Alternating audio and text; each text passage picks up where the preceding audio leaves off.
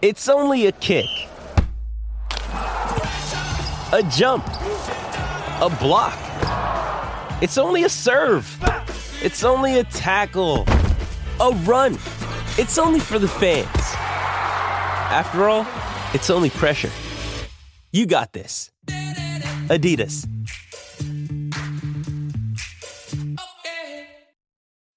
When you need mealtime inspiration, it's worth shopping Kroger, where you'll find over 30,000 mouthwatering choices that excite your inner foodie. And no matter what tasty choice you make, you'll enjoy our everyday low prices, plus extra ways to save, like digital coupons worth over $600 each week. You can also save up to $1 off per gallon at the pump with fuel points. More savings and more inspiring flavors make shopping Kroger worth it every time. Kroger, fresh for everyone. Fuel restrictions apply. Mother's Day is around the corner. Find the perfect gift for the mom in your life with a stunning piece of jewelry from Blue Nile. From timeless pearls to dazzling gemstones, Blue Nile has something she'll adore. Need it fast? Most items can ship overnight. Plus, enjoy guaranteed free shipping and returns. Don't miss our special Mother's Day deals. Save big on the season's most beautiful trends. For a limited time, get up to 50% off by going to BlueNile.com. That's BlueNile.com. I'm Alex Rodriguez. And I'm Jason Kelly. From Bloomberg, this is The Deal. Each week, you'll hear us in conversation with business icons. This show will explore deal making across sports, media, and entertainment. That is a harsh lesson in business. Sports is not And, as simple you know, I- as bringing a bunch of big names together. I didn't want to do another stomp you out speech. It opened up so many more doors. The show is called The, The deal. Deal. Listen to The Deal. Listen to The Deal on Spotify. It's time to take a ride on the Steelers Afternoon Drive with our co hosts, Alan Saunders and Zachary Smith.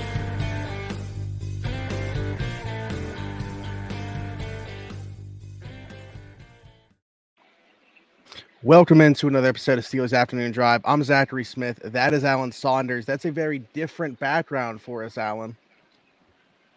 I don't know what you're talking about. This is uh, Pittsburgh. Clearly, You're always you're always there. you Yeah, don't- that's- that's- you don't, you don't, you don't recognize it. I mean, I'm not I'm not used to that. I'm not familiar with that area. I'm used to seeing either the uh, all the credentials in the background, maybe a moving vehicle. This area of Pittsburgh, I'm not very familiar with. no, it's uh, yeah, it's uh, west west side, west side. Pittsburgh West. It was Um, Pittsburgh West, man. Can we talk about that first? That's what my column was about this morning, man. Um, I have seen Steeler Nation do some things, man. I have seen them take over some games in places that you'd expect them to, right? Like place teams that don't have fan base. Like Steelers go to Arizona, hmm it's going to be mostly Steelers fans. Steelers go to Jacksonville, it's going to be mostly Steelers fans.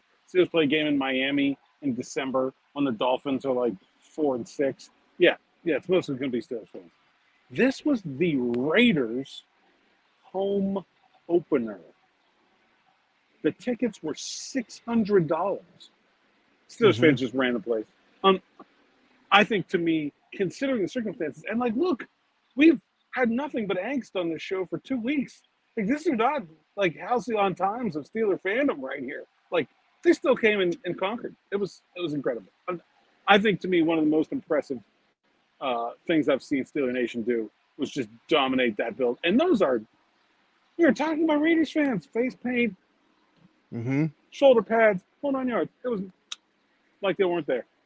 Yeah, I would say solid fandom in their own right are Raiders fans. The person that I Right, buy yeah. my season tickets off of was actually their 65th birthday yesterday, and they went out there for that trip. They circled it as soon as the schedule came out, and I imagine that was the case for a lot of Steelers fans. First time at this new Allegiant Stadium. It was your first time there as well. What do you think of the stadium itself and just Vegas in general? Um, it's huge. I think when you look at the outside of it, it's very sleek. It I joked it looks like a Roomba, but um, you don't Mhm. kind of get the scale of it, especially from far away. It's an enormous building. Like standing along outside of it, you're like, it gets like 12 stories up there. Um, and uh, on the inside, I would say it. You know, it's more of a Raiders building than a Vegas building. I guess is the way I would characterize it. Like it, it feels like the inside of the Death Star. Like, okay, like that's yeah, that's that's what they're going for. It's not like glitzy or gram or glamorous. You know, um, there were a lot of celebrities there, uh, but it was a very sort of Spartan atmosphere, like you would expect for a Raiders stadium. It did not feel like Vegas. It felt honestly like um, we, we could have been anywhere. Um, but you certainly noticed the uh, it's dark, uh, the seats are dark. It, it's it's sort of intentionally foreboding. I think that's that's basically the way I would describe it. What about from like a, a tailgating perspective? When you're walking into the stadium, like are there, are there a lot of people that are like around the stadium prior to? Yeah, so I think like much like maybe if you can think back to like PNC Park's early days, where like they built a stadium where there was nothing, and you can kind of tell that it's not going to stay that way forever. But right now, there's still a lot of nothing around, and so um, there was like a lot of like little lots where you could park and tailgate. Like the stadium lots aren't that extensive, but there were lots. Of, I was I kind of I took an Uber in, but we kind of had to make like you know, go around three sides of the building, and so you could kind of see like all these little places that had tailgates set up and you know, the other part about this is like it's a it's a transient fan base no matter what. You got lots of people coming in from LA, people coming in from Northern California that were Raiders fans. And so all these people drive in and they park and they set up. And so it's a it's a pretty big I was I was surprised by how much tailgating there is. You know, I was saying like where you can tailgate in Vegas. I don't know if it's going to stay that way because, like I said, I think they're plan. There, it looks like there's plans to develop that area, but right now it's mm. pretty solid tailgate spot. Yeah, I was thinking a lot of it would be like indoor tailgating stuff. That's why I didn't know if you would see many people outside. Like I thought, like maybe the bars and stuff would be packed prior to, and then everybody just there, there were like the weren't any bars right there. You know, the the, the um, Mandalay Bay is just across the highway there, so like there's casinos, but there were not like there's not like bars in in that area. Gotcha. Okay. All right. Well, the game itself, the Pittsburgh Steelers come away with a win on Sunday Night Football uh, by the score of 23 to 18. Another weird score, two weeks in a row with pretty odd scores here. Obviously, Vegas uh, going for a two point conversion on the first time. Then they kick a field goal. Wait, can we just talk about that real quick? The decision to kick a field goal as opposed to going for a touchdown, needing eight points. What, what, what did you think about that decision? The first time I thought it was defensible because they needed a lot of yards. It was like fourth and eight or something like that, or um, fourth and five, maybe fourth and five the first time. But they were farther back. You know, you could kick the field goal. Then they get the first down. They waste a bunch of time. They're down to the four yard, eight yard line.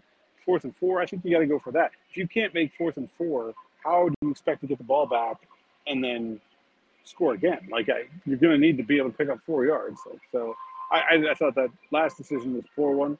Um, and uh, yeah, Steelers take advantage um, head scratcher for sure.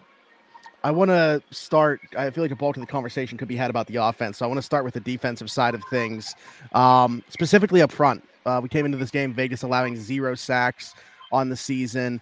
Um, you know, you can even circle that right tackle matchup for Jermaine Eluemunor, where he hadn't even allowed a pressure. TJ coming into this game just breaking the franchise sack record, added two more to that, and kind of had his way on that right side. TJ Watt is good. This is a news flash, I know. it does not matter what his pass rush win rate is, Smitty. He's extremely good. And he impacts the play when he wins his rep. Um, when even when TJ wasn't getting a sack, he had two sacks, which is great, but it's not like he was single-handedly wrecking the game with those two sacks. But he was impacting the play. He was getting pressure on Jimmy G mm-hmm. and impacting the throw. He directly causes one of the interceptions the one to Patrick Peterson is because TJ's coming. He's got to get rid of the ball, and it's not a good decision. A couple not good decisions. You know, I thought throughout the game, you know, I, we, we said coming in, that you know, Jimmy G was not going to make the big mistake. He did. They forced him into making the big mistake. They took Jacobs out of the game plan. I thought it was a, a perfect Steelers defense game. They, they weren't perfect. They, they give up a bunch to Davante Adams on the back end. Uh, we can talk about that, but they they held their ground and they made big plays, and that's the recipe. Yeah, I, I, wanted to ask about how you felt about in terms of Davante Adams. Obviously, you know, 20 targets in this game. Um, what did he end up going for? Was it 13 receptions? I want to say 12 uh, for like 172. 13 for 172 and two touchdowns. Yeah. So it took the top off of them on that first touchdown, obviously. Um, but I, I don't know. I almost feel like they were kind of other than that one where he gets behind them. The plan is obviously for them to, to keep him in front of them, You know, running a lot of like short stuff, a lot of outs, a lot of stuff to the middle of the field. And So I, I don't want to say if you give up 13 receptions for 172 yards and two touchdowns that you executed the game plan, but I don't think it was like egregious other than that one that was really broken, that long touchdown.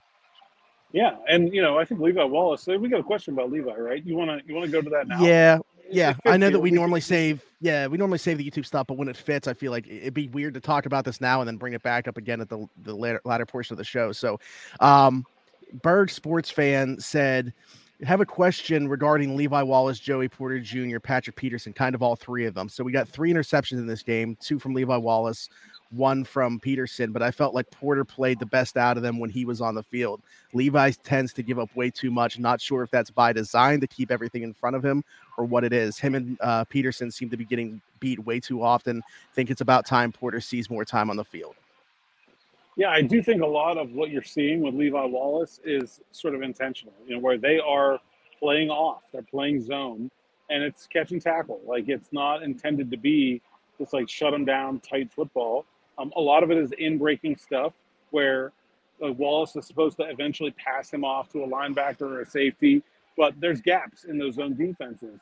And a good quarterback who's not being pressured can take advantage of those. The one exception to that is the one where um, he's expecting Minkah Fitzpatrick to be in the center of the field, uh, forces Adams back in the middle. Minkah comes up on the uh, inbreaker, and Patrick Peterson is supposed to replace him.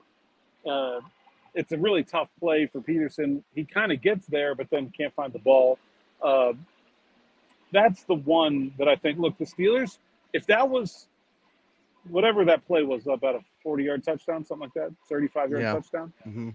If it was if it was twelve for one thirty-five and one touchdown, I think the Steelers would feel really good about their game against Davante Adams um, because he wasn't what hurt them. Um, they want to keep him in front of them. They don't want to get beat deep. They don't want the big play. You know, this is a big play defense. They want you to complete a bunch of passes. They say, look, if you have to drop back and you have to complete 10 passes to get down the field, either we're going to get to your quarterback or we're going to get to the ball 100% of the time. You can't do it. You can't drop back to pass that many times against this defense and stay clean. And so they're okay with Davante Adams getting 10 yards, eight, eight, you know, eight yard catches, 10 yard catches. They're not okay with the big play, and they'll probably want that one back. But other than that, I think that was largely them executing the game plan kind of the way they drew it up. Yeah, and I mean, they got Jimmy G into a situation where he threw 44 times. I don't think that's what the Raiders want to have happen. Yeah. Josh Jacobs, on the other hand, 17 carries for 62 yards, a long of only 10. Again, he came into this game not having the best numbers. I think that running game is still very far from where they were last season when he led the league in rushing. But how did you feel about the way that they were able to limit him on the ground and the guys up front? No big play that was that was the difference between this and the last two weeks in the ground game is that there was the 69 yarder from Jerome Ford and another really long one from Christian McCaffrey where they missed a tackle and let a guy get free. They rallied to the ball. Uh, when they did miss a tackle, they had a second and third guy there right away. They didn't let any big plays happen. And so I think that's the big thing that stands out to me in the ground game. It wasn't perfect, um, but it's not going to be, especially without Cam Heyward in there. I, I think that will take that effort from the run defense every week. Um, and I just want to talk about somebody that I singled out yesterday for making a very clean, big textbook football hit in Cole Holcomb. What I've seen from week one to the last two weeks, the change that he's made, the way that he's progressed within this defense has been awesome to see. What did you see from him yesterday? You know, it's funny because when the Steelers signed him, I know some people in Washington, and they were like, man, I can't believe we let this guy get away. You know, they were going through their ownership turmoil at that time. I don't think mm-hmm. signing free agent linebackers were like at the top of their their list of things to do as an organization. And um, th- there was a feeling expressed to me that they kind of dropped the ball and letting him come to Pittsburgh. And mm. um, that was the first time I saw that player. I think he was okay. He, he was he was bad against the 49ers. So it was fine yeah. against the Browns. I thought he made a difference in this game. Um, and there were a couple other guys I thought that, that stood out. Keanu Benton uh, continues to get better every week. What a sack! Uh, it was great. Um, Markus Golden looks like a real yeah. weapon in terms of an, a secondary edge rusher uh, that can do a lot of things for them. And I think um, I did not notice Damontae Kazee and Keanu Neal in a good way. You know, those are not guys when you're playing a, a, a half-field safety. I don't want to be seeing them all the time. You know, I thought they they kept the lid on that defense for the most part. Yeah, I think Keanu Neal was only targeted one time in pass coverage and it was an incompletion. So yeah, and it was on uh or no, yeah, Jakobi Myers. So yeah. yeah, good stuff from him. Um, okay, let's let's flip the script here. I know that we want to talk a lot about this offense. That's where we talked last week. You asked me a question last week after the win. It's like, do I feel like they even? It almost felt like they didn't win. Like Pittsburgh fans, despite getting that win, it almost felt like they didn't win the game. And I said I think the answer is because of the offensive performance. We're now sitting here after this performance where I feel like they did take a significant step, and Kenny Pickett. Some of the things that we've asked about him, we got some questions on in terms of like the accuracy. All of a sudden, seemed to be back. It's, it just makes what happened in those first that first week just that much more odd. But what did you see from this offense? And let's just start to dive into a conversation about that side of the football and where it's at. Yeah, I mean, I expressed some real concern about what was wrong with Kenny yeah. Pickett, especially in that first game, and I didn't think I understood what it was, and so I I, I wasn't confident that it was just going to get better. Like it, it could mm-hmm. have, um, I, I, didn't know. I, I, now feel like I know that. Well, I still don't know what happened, but it's it's seemingly better. You know, he got incrementally better against Cleveland. I don't think I saw a badly missed throw from a mechanics and accuracy standpoint in this game. There were certainly lots and lots of open receivers that he did not find that he could have found. There were certainly some times where he could have stayed in the pocket or felt the rush a little bit better. Um, but you know, there's there's so much more that he can do than what he did in this game. But that fundamental accuracy is throwing the football. That's so much better from week one to week three. And I think that really alleviates a lot of the concern for me with where he's going and what his season is going to be like. Um, he is not a finished product. He's not where they want him to be. He's not where he wants to be. But this is closer to where I expected him to be for this season. And so I think whenever you know your your your eyes are, are lining up with what you were expecting to see, I think that gives you a lot more confidence that that's going to continue going forward. How important do you think it was? Okay, the Raiders get that first score. Things on offense kind of looking the exact same for the Steelers right out of the gate. Then he hits that deep shot to Calvin Austin. How important do you think it is for a player like him to hit that type of play from a confidence perspective and to just get him going? I've never really felt like Kenny Pickett lacked confidence, even when things aren't going well. He's never been a guy to me that like let bad plays bleed into other plays. But I'll tell you what it does do. You know, that, that was an offense that was really aggressively flowing to the ball. Uh, I'm sorry, defense that was really flowing yeah. to the ball. You mm-hmm. have to make them pay for that to, to get the stop. Um, you know, there's Calvin Austin is fast, fast. Um, Nick Farabaugh wrote it. Um, I'm not even sure it's, it will be out on the site, I believe, by the time you're hearing the, the breakdown of that play. But it's quarters coverage against Marcus Peters and he gets a free release, uh, you know, based on the formation where he's like tight to, to Pat Freiermuth there. So there's no way that Peters can play inside leverage on him. He kind of has to give him a free release. He's beating every corner in the league on that route if you if he gets a free release. There's just no one that can run with him down the field. The quarters yeah. at that point essentially becomes man coverage. Um, that there's there's no one that's going to run with him. They have to use that weapon to make defenses respect them and to get the stuff that they want to do in the width of the field and in the short middle opened up. Um, I thought that was really key for getting that offense moving. The other part of that that I think was also I'll put in that bucket is Kenny using his legs. That's not something we've seen a lot the first two weeks. I thought he was very decisive about, okay, it's just not there. I'm going, and and he made the, the Pickens penalty erases the big one. He comes back and does it again anyway. I think those kinds of plays really will make a defense change what they wanted to do. Um, and that's that's what effective offense does. It makes the other team adjust to you. I think we saw things open up in the passing game because the Steelers were able to establish some deep passes, some quarterback runs, and, and that really got the rest of the passing offense going. I, I want to ask you real quick regarding Calvin Austin too. I, I know that obviously we couldn't have forecasted a Diontae Johnson injury that would keep him out for the amount of time that it, it has and is going to. But when we talked about Calvin Austin's role within this offense, you uh, he got six targets last night that he was tied with George Pickens for the team lead. Do you feel like now, like even when Diontae Johnson comes back, he still could have this similar type of role, or where do you see him? Like, could it be Allen Robinson that takes more of a backseat than Calvin Austin when it's Diontae Johnson that comes back? Maybe, probably not. You know, what they're asking Allen Robinson to do a lot right now in terms of blocking, in terms of their mm-hmm. spacing. Um, that I'm not sure that. I mean, look, I think Calvin's actually a very good downfield blocker for his size. He had a great block on that uh, Pickens long catch and run in the third quarter. I was just say, Um, speaking of uh, PFF, he actually has the best blocking grade among the receivers right now.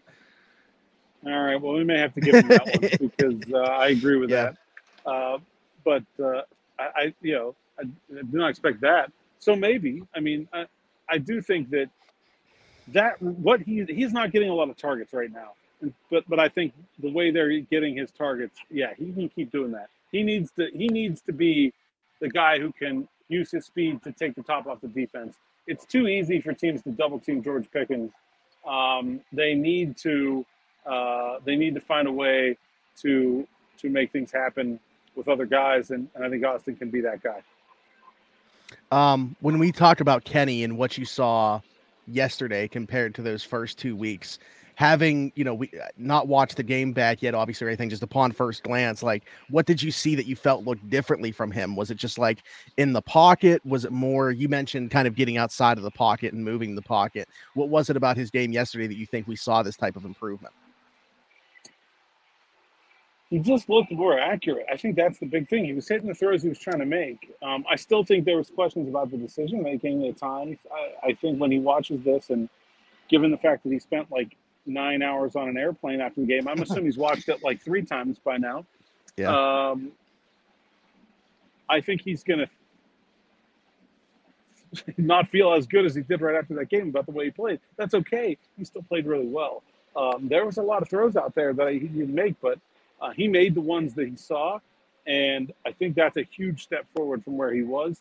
It's a it's a reason for a big amount of optimism for the rest of the season. If he can continue to be that guy and take care of the football, I think that you know Mm. there was one there was one or two that I would maybe call like interceptable passes. The one um, wasn't his fault. Uh, Connor Heyward ran the wrong route.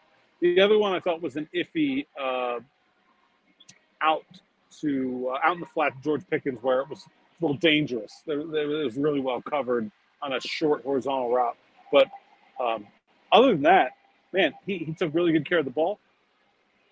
The veteran guy who is a low upside player who's only in the NFL because he's supposed to take care of the ball and not make mistakes made far more mistakes than Kenny Pickett did in that game. I, that, that's the difference in this game. Early on, when things were going Vegas' way, Jimmy Garoppolo was outplaying Kenny Pickett. That changed when he started making mistakes Pickett never did. He ends up being a better quarterback in the game. His team wins because of it. And that is the most important thing, I think, for him and this team right away in terms of continuing this small amount of momentum they have going here after two straight wins. Um, you know, this we've talked about. This is not that difficult of a schedule. There are not, um, there are not elite players. In fact, I'll, I'll give you a an honest honest challenge here, uh, listeners. Give me five players that are not uh, Derek Stingley and Aaron Donald that play on each of these next two defenses.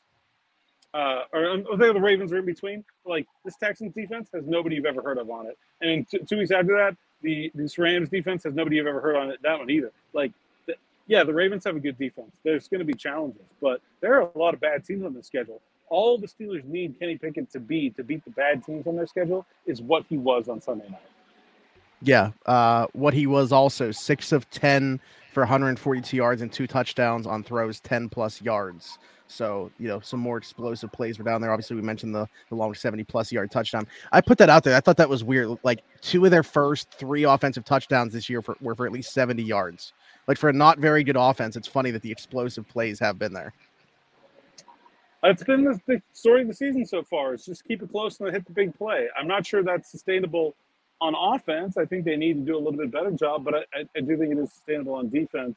You know, the other part about this offense that I think um, has really stood out to me is really like for the first. So Derek, uh, Derek Bell, our analyst, put in his dudes and duds from after the game, and uh, he put in as one of his dudes. I'm, I'm giving away plus content here, but subscribe to Steelers Now Plus at SteelersNow.com. Save 10%. Use my code Allen10. Save 10% on an annual subscription. It's 40 bucks. Uh, makes it 36 bucks. Um, and you'll get all this stuff. But you know, he puts in his, his, his story last night, and I'm editing it. It's like he put in like Steelers uh, offensive adjustments, and I'm like, Yeah, no, I think we need to lay, I think we need to name the man here. I think Matt Canada needs to get some credit for the, the game plan. I think the play Mhm. calling was still up and down, but I think this is really the first time that you could see the intent of the game plan come out, right? Where early in this game, it was a lot of Najee Harris. It was a lot of Najee Harris into some loaded boxes. You know, everyone on on social media went nuts because Warren Sharp pointed out that the Steelers have had extreme run pass tendencies out of uh, under center versus uh, shotgun.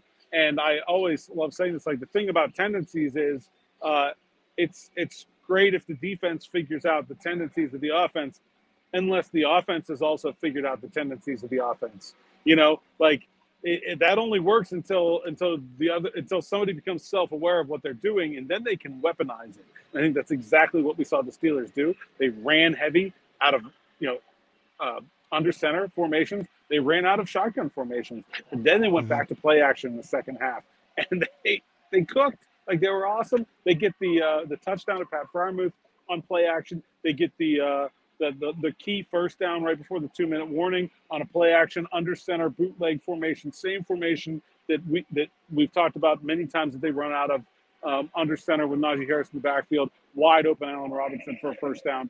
Um, that is what the Steelers offense can look like when it's working. And I really think uh, we really saw the intent come through for the first time. You've got to say that was a good game for Matt Canada.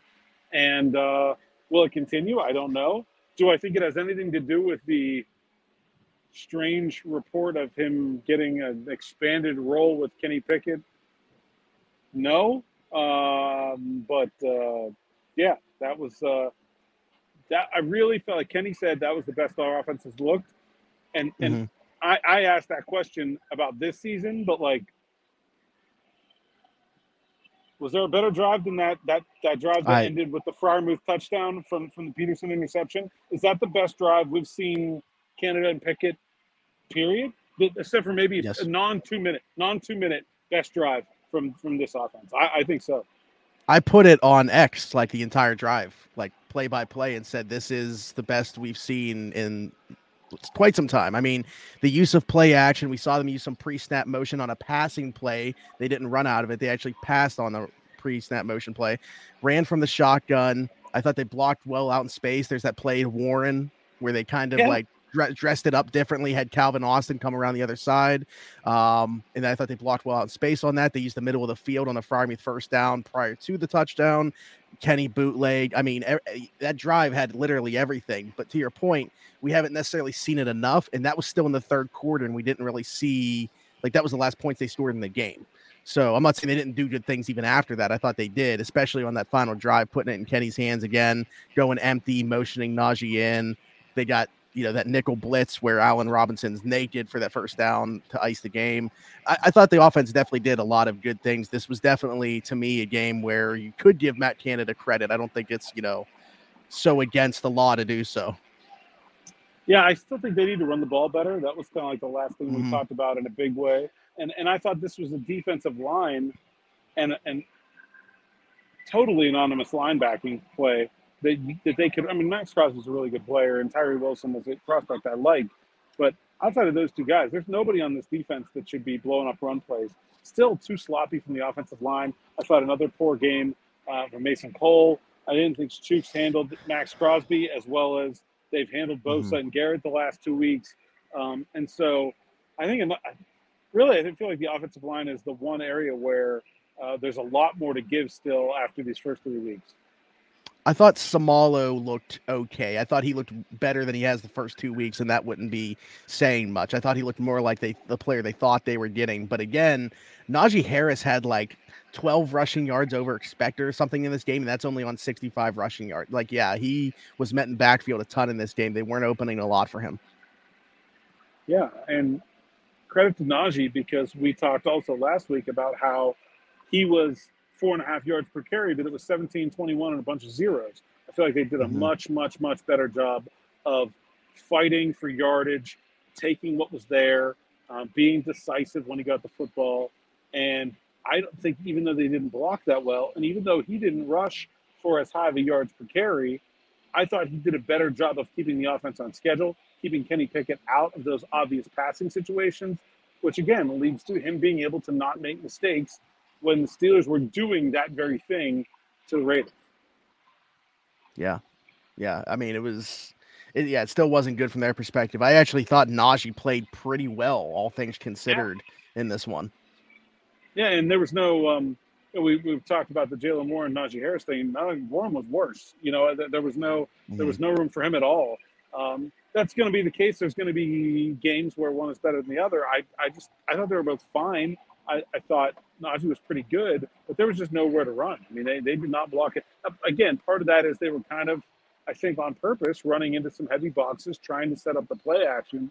Um, so if I had to, to make a criticism of, of Canada and the way they approached that first half, I I wanted the jet. The boxes were yeah. so heavy. Like call call the jet, and I think it's there as much as they were keying on Najee. I was I was in my living or my basement actually. First game that I've watched in my basement. Uh, one and zero, oh, so maybe I should stay down here. Um, screaming for them to hit these cornerbacks with a double move because of the way that they were oh, playing oh, up. That's coming I, I mean, too, man.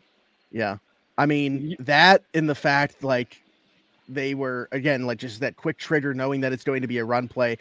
To their credit we did see some play action too because i was like man if you hit these cats with some play action the way that these corners are coming up and run support or just sitting on these routes knowing that it's going to be a quick out or something short like a curl man they could have definitely hit some more long deep shots in this game I, I think they want to do it to Pickens, but the Raiders were literally double covering him, like du- double yeah. X, like all, all, the time. And so it was really hard for them to get Pickens.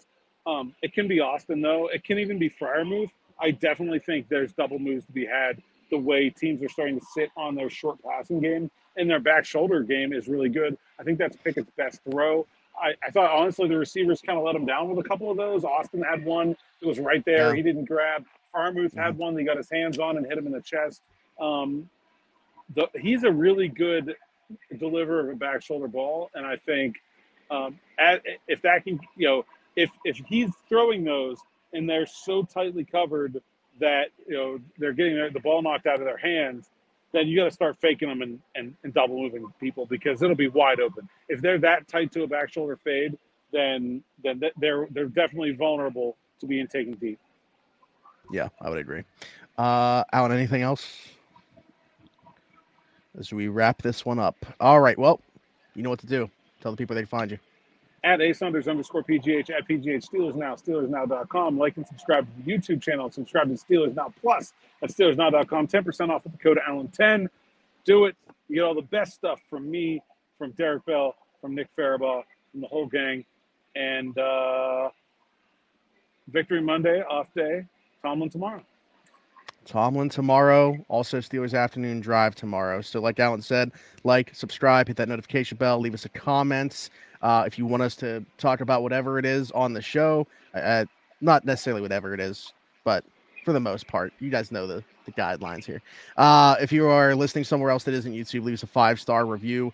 I'm Zachary Smith PGH. I can be found on X and all other social platforms by that name. Uh, for Alan Saunders, I'm Zachary Smith. We will talk to you guys tomorrow, but thanks for jumping in and taking another ride on the Steelers Afternoon Drive. Hey, it's Kaley Cuoco for Priceline. Ready to go to your happy place for a happy price? Well, why didn't you say so? Just download the Priceline app right now and save up to 60% on hotels. So, whether it's Cousin Kevin's Kazoo concert in Kansas City, go Kevin, or Becky's Bachelorette Bash in Bermuda, you never have to miss a trip ever again. So, download the Priceline app today. Your savings are waiting to your happy place for a happy price. Go to your happy price, Priceline. I'm Alex Rodriguez.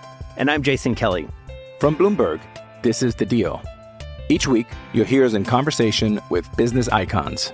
This show will explore deal making across sports, media, and entertainment that is a harsh lesson in business. Sports is and, not uh, as simple you know, as bringing a bunch of big names together. I didn't want to do another stomp you out speech. It opened so, up so many more doors. The show is called The, the deal. deal. Listen to the deal. Listen to the deal on Spotify. This episode is brought to you by Shopify. Whether you're selling a little or a lot. Shopify helps you do your thing, however you cha-ching. From the launch your online shop stage, all the way to the we just hit a million orders stage. No matter what stage you're in, Shopify's there to help you grow. Sign up for a $1 per month trial period at shopify.com slash special offer, all lowercase. That's shopify.com slash special offer. With threats to our nation waiting around every corner, adaptability is more important than ever. When conditions change without notice, quick strategic thinking is crucial. And with obstacles consistently impending, determination is essential in overcoming them. It's this willingness, decisiveness, and resilience that sets Marines apart. With our fighting spirit, we don't just fight battles, we win them. Marines are the constant our nation counts on to fight the unknown. And through adaptable problem solving, we do just that. Learn more at marines.com.